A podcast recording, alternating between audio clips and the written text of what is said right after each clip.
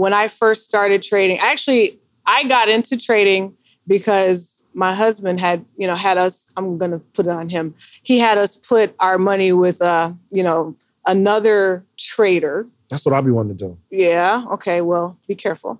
And that trader ended up losing, we had just put $5,000 in to test it out, and he lost all $5,000 in within minutes, just like that.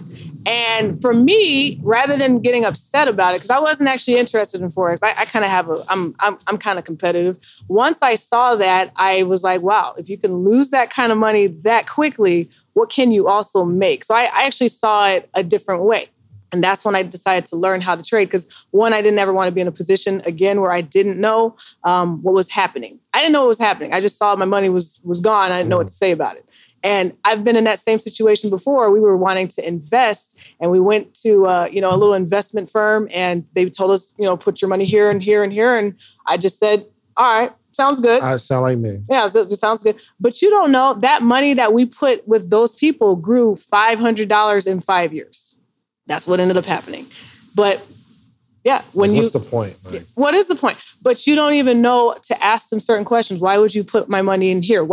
How would you even know that I'm not interested in putting my money in these kinds of markets? Have you looked in these kinds of markets? And the issue is people don't know enough about how markets move to be even able to ask questions or direct, their investments. Sometimes, I got a big appetite. I like to make money. Yeah. I don't want you putting my money with something safe when if I would have known enough, I could have told you where I want my money. You're an all-inner. Yeah.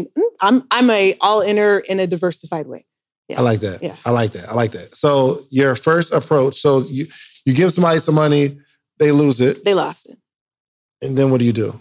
And then, that mistake won't happen again. I don't like to be in a position where I don't know what's going on. So I took on, that's when I actually started to learn how to trade.